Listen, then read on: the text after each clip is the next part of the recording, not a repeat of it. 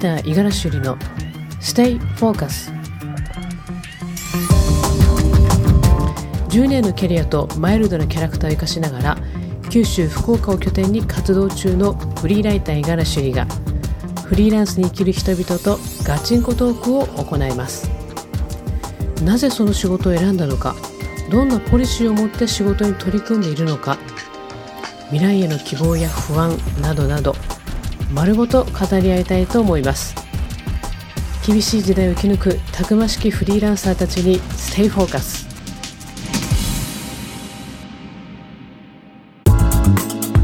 さあ第9回目の Stay Focus はフリーライターの正井彩香さんをお迎えしました。えー、正井さんとはですねとある社内報の制作でチームを組んでいる方なんですけれども編集会議での的確な意見をはじめですね家族のトップ対談取材もたくさんこなしておられてですね実はご本人には内緒なんですけど、えー、密かにライバル心を燃やしております。でその増井さんなんですけれども、えー、京都の広告制作会社を経てライティングの仕事に興味を持ったということでえーまあ、京都ですから幸いにも老舗の店舗ですとか職人さんですとか神社仏閣での取材経験を積み重ねることができたということだそうです。そしてあの3年ほど前に福岡へ転居なさって、えー、現在取材とライティングに加えてですねグラフィック広告のキャッチコピーなども手掛けていらっしゃいます。また福岡で毎年開催されているブックイベントブックオーカのスタッフとしても活躍されている方ですね。さあじゃあこの後はもさえさんとのフリートークをぜひお楽しみください。こんにちは。こんにちは。あのー、今回はあのとある会社さんの社内法でねお仕事ご一緒させていただいているあのフリーライターの正江さん。にあのはい。今日は来てかぶっちゃ大変。来ていただいてますけど今日はよろしくお願いします、はい、よろしくお願いしますあのー、ね、今日我々またやっぱり打ち合わせのが帰りにこうやって、ね。え博多駅の近くのカフェでこそっと収録しておりますけれども、はい、こそこそと、あのー、なかなかあの改まって仕事の話とかそのきっかけの話とか聞く機会が、あのー、ないなと思いつつ、ちょっとこういう機会がねあの番組をやってるんでなんかぜひぜひと口説いて口説いてやっと。いやそんな。そんなことないあ本当ですか、はい、私でいいんですかってあそうそう再三再三お尋ね、はい、いいと、はい、いやさっきあの録音ボタン始める前からいろいろ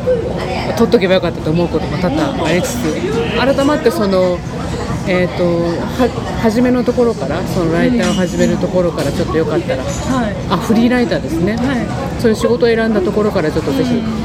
聞かせてもらえたらなと思ってるんですけれども。はいあのもともとですね、うん、あの大学を出て、うん、私関西出身なんですけど、はい、京都の広告の制作会社に入ったんです。よ、うん、であの4年4年半ぐらいした時に会社が、あの潰れちゃいまして。あ4年半で？はい4年半でこけちゃいまして。ましたか、はい、それであの全員解雇ということに全員、はい、なりましてでその頃26 7ぐらいだったと思うんですけど、あのそれで、まあ、また似たような会社だとか、あとまあ代理店だとかそういうところに再就職することも考えたんですけど、あのまあなんかちょっとその広告の仕事だけじゃなくって、実際にあのいるいろんな人たちを取材して直接その読者に伝えるっていう広告じゃなくてどっちかっていうと出版系のライティングの仕事もしたいなっていう気持ちがあったのでなんかこう自分のやりたいことを属さずにあのやる方法ってないのかなって思ってでまあすごくまあ安易に特に事業計画があるじゃなし確定申告が何とも知らず。青も白もよくわからないままその会社からもらってた給与明細のね、いかに社会保障されてたかっていうことも知ら知らないまま、はいはい、選んでしまったんですけど、まあ幸いその。あのこういう仕事興味あるんじゃないみたいなことを紹介してくれるような人もいたので、それは良かったですね、それであの私割とその、京都にいたので、その京都ってたくさん職人さんとか、ね。あと神社仏閣が入って捨てるほどあるんですけど まあそういう100年以上歴史があるような老舗さんの代表とか神社仏閣の,、あの代表の方とかで話を聞いて、まあ、聞き語りみたいなそうね。いう取材の仕事を割と早々にレギュラーでもらえるようになったりしたので、結構やりたいことが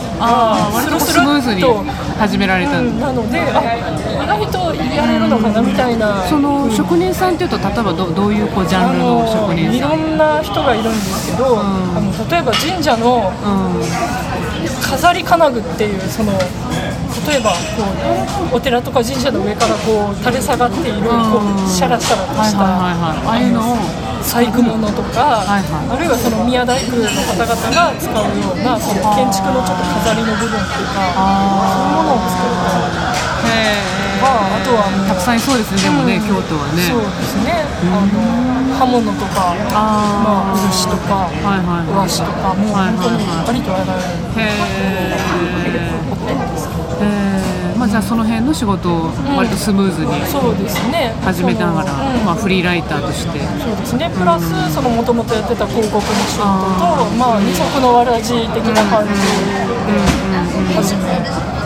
たのがまああその当初のことですね。独立。あそれえっと何年ぐらい前の話ですか？2002年2002年はいじゃあえっ、とフリーライター歴はじゃあ8年ぐらいになるわけですね。はいおそらくそらくそれぐらいでしょうと。はい。あー。全体で見るとうんそのあこの仕事をやってるのは会社員時代を含めたらですね。含めると13年ぐらい。ああ、なるほどですね。まあ福岡に来られたのはえっ、と何年前でしたっけ？と三年。最初北九州だったんですけどまあ3年前です3年前ですかね。はい。はいはい。なるほど。そして今我々こうしてねそう。同じ仕事をさせていただく不思議なご縁ですけれども。そうなんですよ。不思議なご縁ですね。ねあの私はどちらかというとその雑誌雑誌出身のその人間で、そこの、まあまあ、タウン情報誌会の編集部にいてそこを辞めて独立して、はい。そのライターなので、ちょっとこう正井さんとこうねスタートラインっていうかこうヒストリー的には若干違うけど多分よそから見たらその同じライターじゃんみたいなね、言われ方しちゃうんでしょうね、はいきっとね。うん多分微妙に守備範囲が違うんですけどライターとコピーライターっていうのは、そうですよね。だからまあいわばその前以前その会社員時代も含めて、まあコピーライター的なずっとお仕事をはいやってたわけですよね。うん。で要はそのキャッチコピーを何かそのそうですね。売るべきものがあって、PR すべきものがあって、それに対してじゃあ効果的な何か。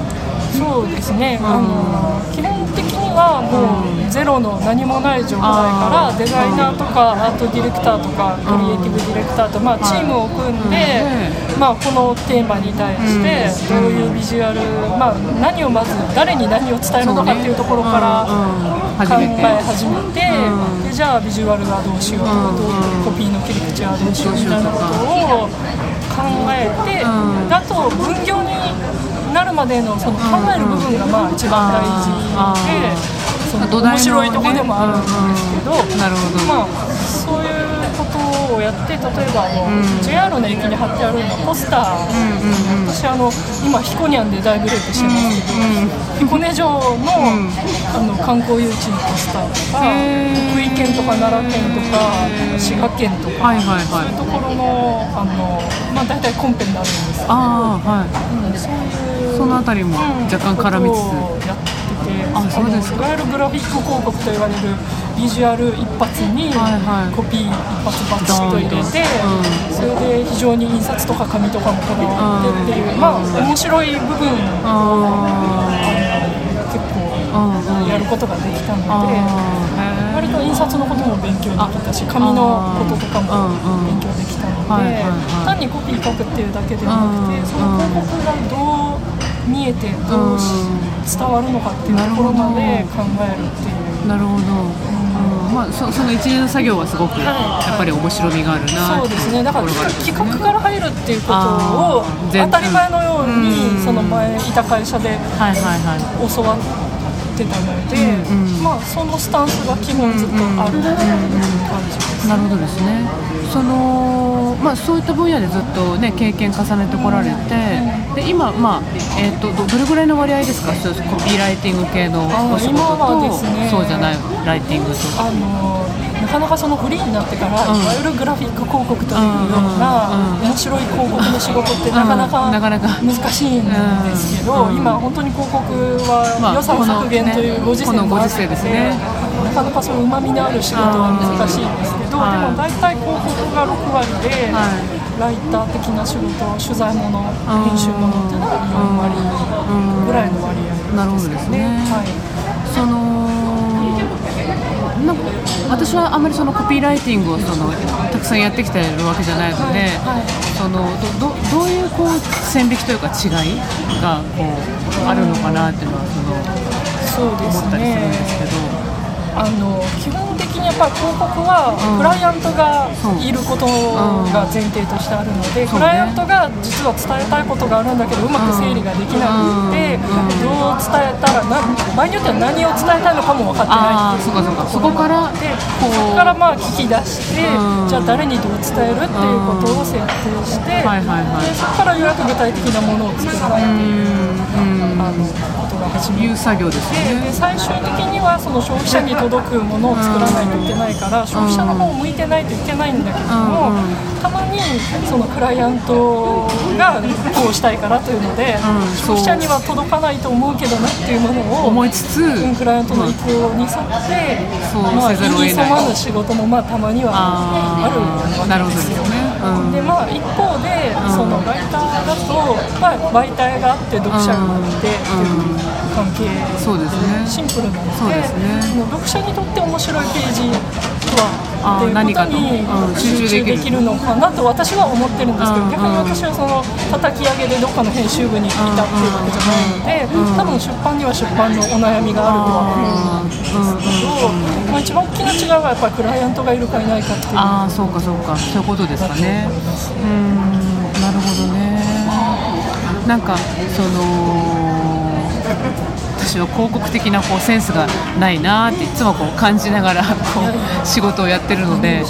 対クライアントさんとのねその付き合い方とかまだまだうまくないなと思ってるんですけどなんかそのコピーライティングの世界にいた正井さんがその、まあ、今割合的には64ぐらいだっていうね状況の中でそのなんていうんですかね、コピーライターじゃないライティングのその面白さっていうのはやっぱりこう、なんていうんですかクライアントクライアントさんがいない状況の中で、やっぱりこうありのままを、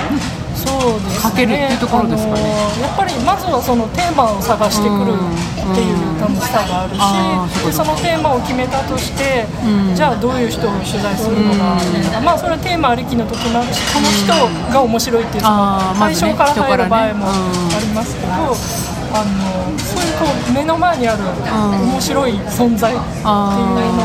を、うんまあ探す楽しみう。んうんうんうん、なるほどですね。あーなるほどですね。あのちょちょっと話題変えていいですか？はいはいあの今福岡でやってるイベントがありますよねお。あれにもちょっとはい若干あ絡んでらっしゃるみたいで。例のやつですええ例のやつ。ははいいはい。はいあれはまたいやデッチなんですね。はいブックオーカー。いあれはいつまで？今月今月の11月の21までまでですかね。あれはどういうこういきさつで絡んだりしてるんですか？ね、はい。実行委員のメンバーの方はと、まだ関西にいる時から個人的にお知り合いになって、はいはい。で福岡に住ん移り住んでからも、まあ、何くれとなく誘っていただくうちに、ブックオー。カーってやってるんだけど、うんよかったら。ちょっとやってみないみたいなことをお誘いいただいて、うんうん。それから。ああ、そうなんですね。やっぱこう本本を読んえでえ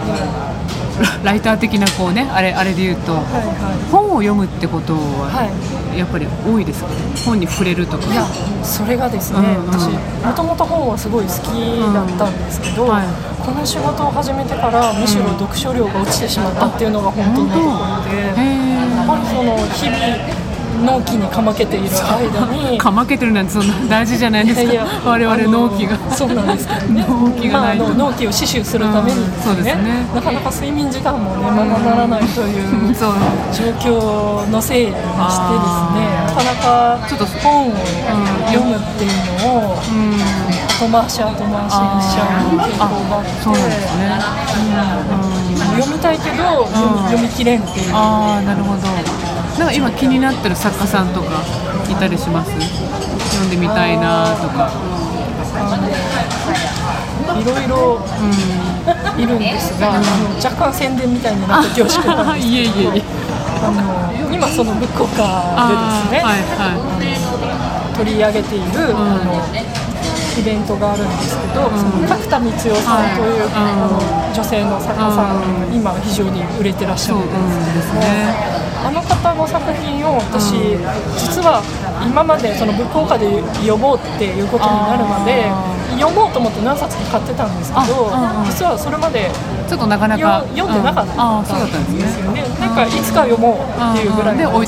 じにしていて他のものを読んではいはいはい。けど、あのまあでもちょっとそのイベントがあるので、やはり読まねばと思って、うんうんうん。読んでみた。始めたらもう非常にあハマってしまって、はい本当にこの人はうまい作家さんだなという今までなんで置いといたんだろう。バカバカ私のみたいな。いやその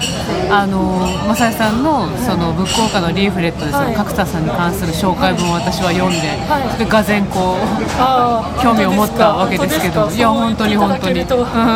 本当に本当に。ありがとうございます。で今聞いてて私もこうふと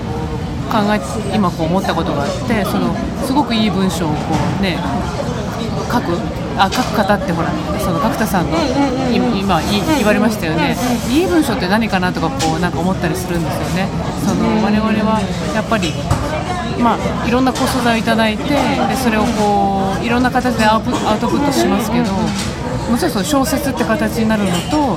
キャッチコピーだのそのじゃあ社内法の一記事だのそのアウトプットの仕方によって全然こう変わってくるのかなとはもちろん思ってるんですけどね。なんかいい文章って何なんだろうなってことはなんかそれはなかなか大きなテーマ。大きいテーマになっちゃいましたね。いやあのすごくお良かったんですよ。あの対岸の彼女を読んだんですけどね。でまだ自分の中で何がどうだからいいとかまだ整理できてないんですけどとその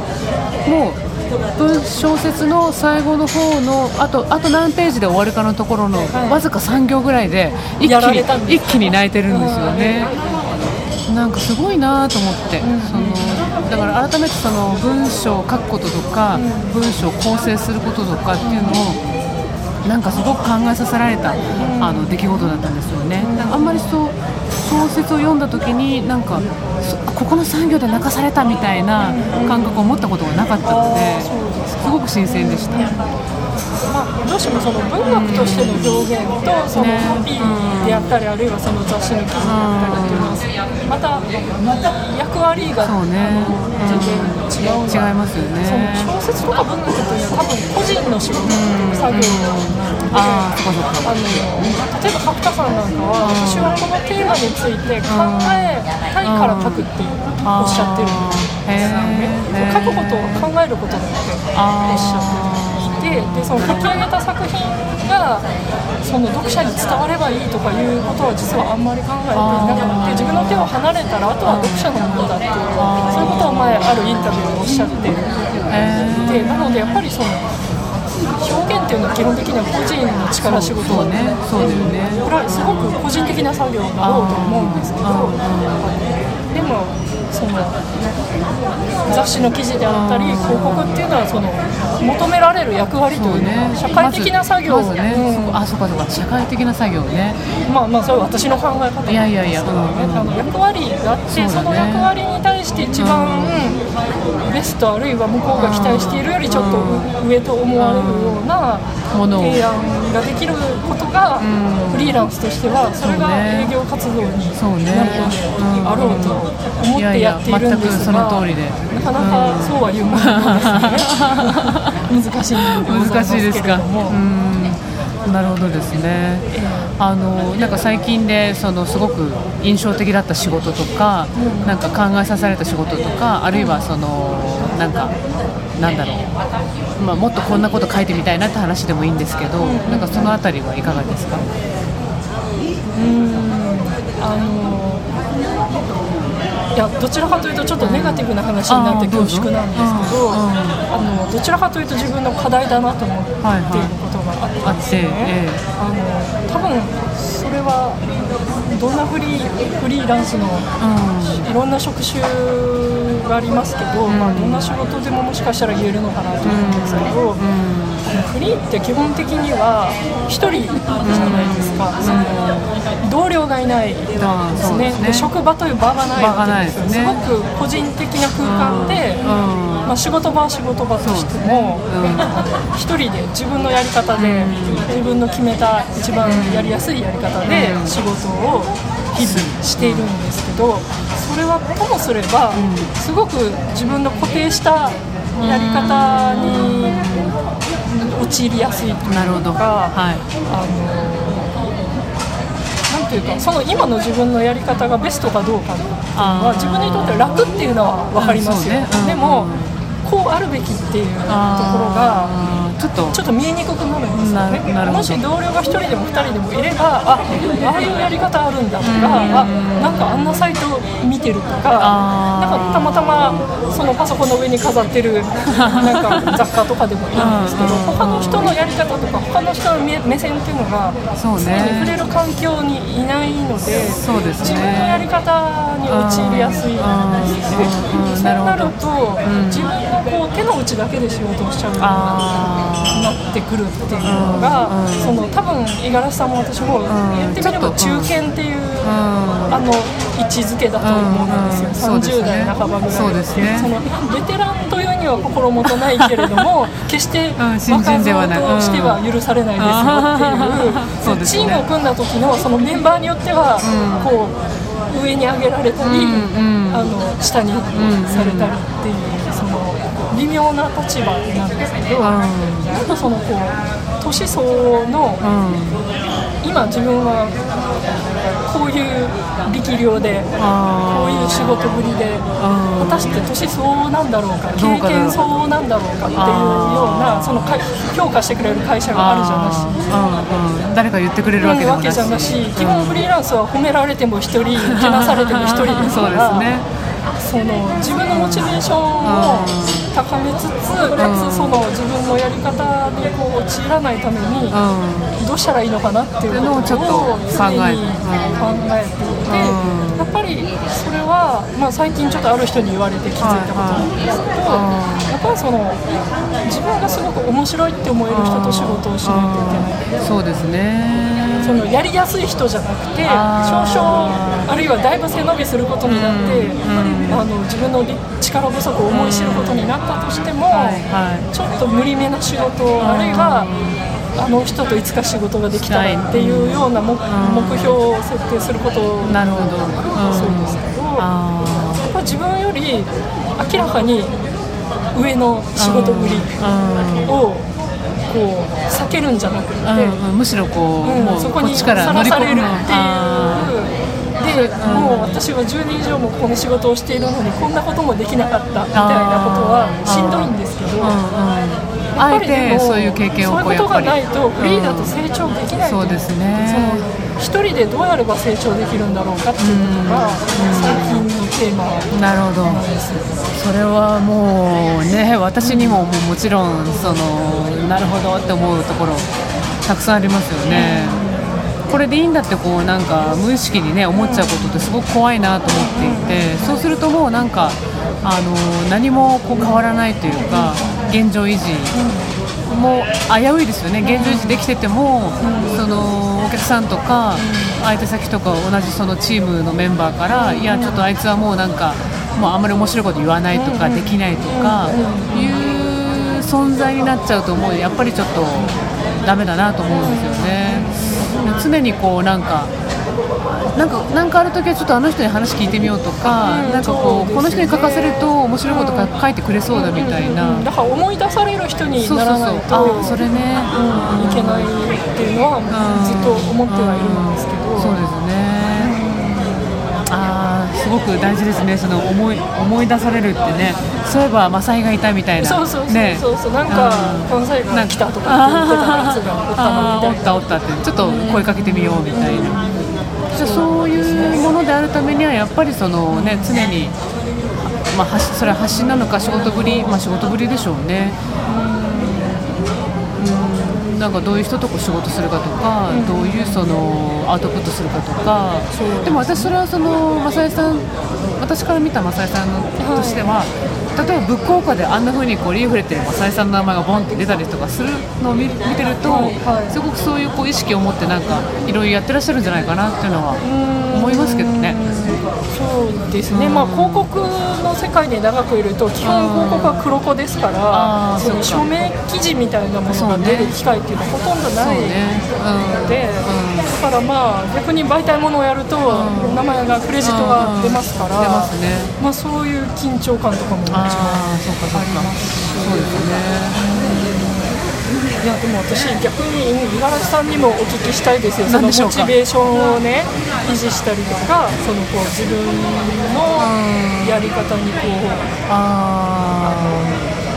自分の手の内だけでこなすみたいなことに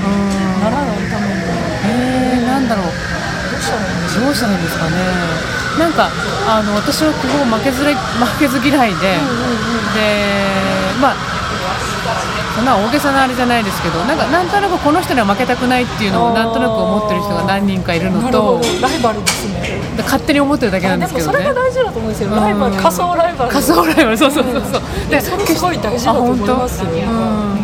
やなんとなく常になんか気になっちゃうんですよね、なんかその様子がいろんな形でこう例えばツイッターでつながってるとか、ミクシーでつながってるとかだとなんとなくわかるじゃないですか、であるいはそのなんか誰かから話を聞くとかで、なんとなく存在が常に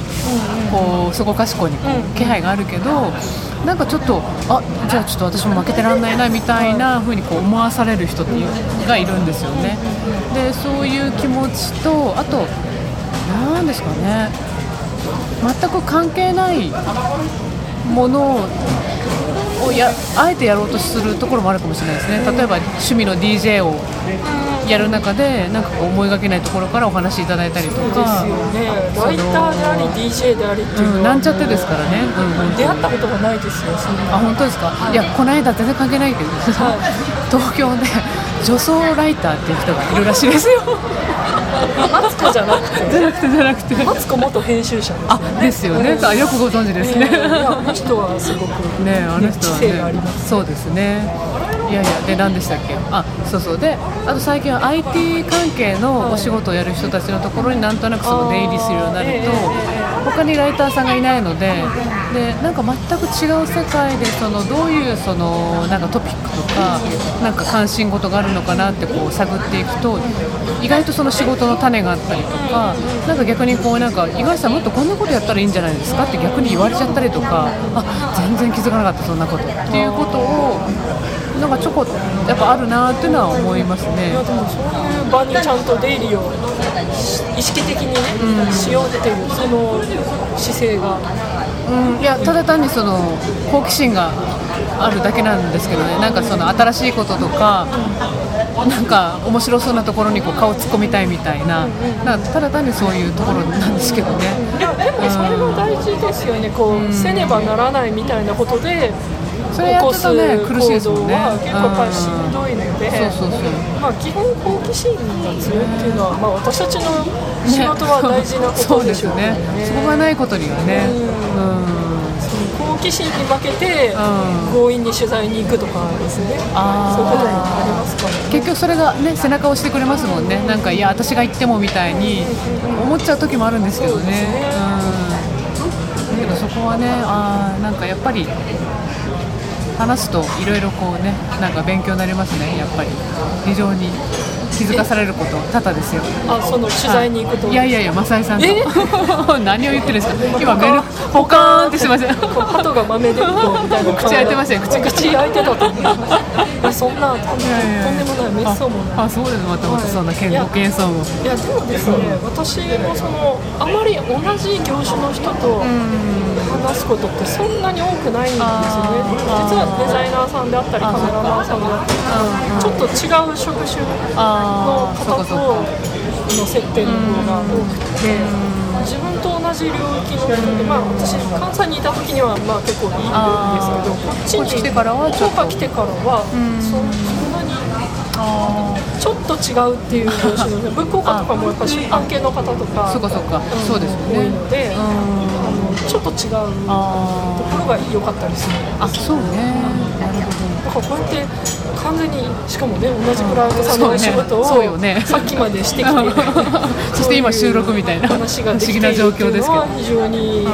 面白いですよね。ああよかったですよかったです。いやね真っ向からそういうし仕事の話とかなかなかないですそうなんですよねいやだから今日は本当にあのね本当はもっと聞きたいところなんですけど意外と30分近くあちょっと実は喋っちゃってるのでいえいえいえちょっとあのまたぜひ出ていただいてあのまあ若干今日はね話があっちこっちしまして大変失礼しました。こちらの方こそすいません。ええなんかどなたかからツッコミが来ないといいんですけど話のまとまりがないよみたいな。ねねいやもう。すいません。ね二人ともライターのくせに構成がなってそうない。そうすいません。もうねあのその場当たり的でもね申し訳ないですけど。申し訳ないです。うん。まあ、こんなあの仕事が世の中にもあるんだということはね。ええあの皆さんに知っていただきたいなということ。と、割とその番組自体8000ぐらい8000回ぐらいあのトータルで聞いていただいてる番組になってきてるので。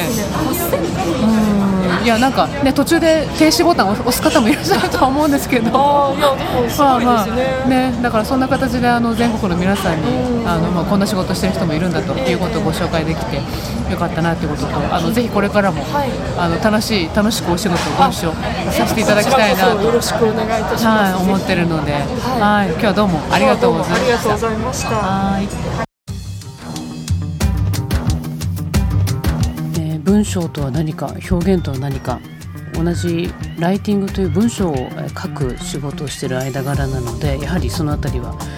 なんか話が大きくなっちゃいましたけれども、え話題になりましたね、えー文学とかキャッチコピー雑誌の記事いずれもまあ同じ文章といえば文章なんですけれども、まあ、それぞれに社会的な役割はま異なるわけですよね。で我々フリーランサーにとって重要なのはもう相手が求めるものよりもワンランク上のものを提供することであると。であとはあれですね一人でいかに成長していくかっていうことが本当に本当に重要だなと改めて感じる、えーお話になりました。とてもねこうなんかそうだそうだと普段できてないなと思いながら反省しきりのフリートークだったんですけれどももう一つあの大事なキーワードはあれですね。思い出される人になるということだったんじゃないかなと思います。これはライターに限らず自営業というかフリーランサーとして働く人にとってですね共通の重要なキーワードだったんじゃないかなと思っています。さあ、えー次回のステイフォーカスもまた楽しいお話をお届けできたらなと思っておりますのでぜひお楽しみに。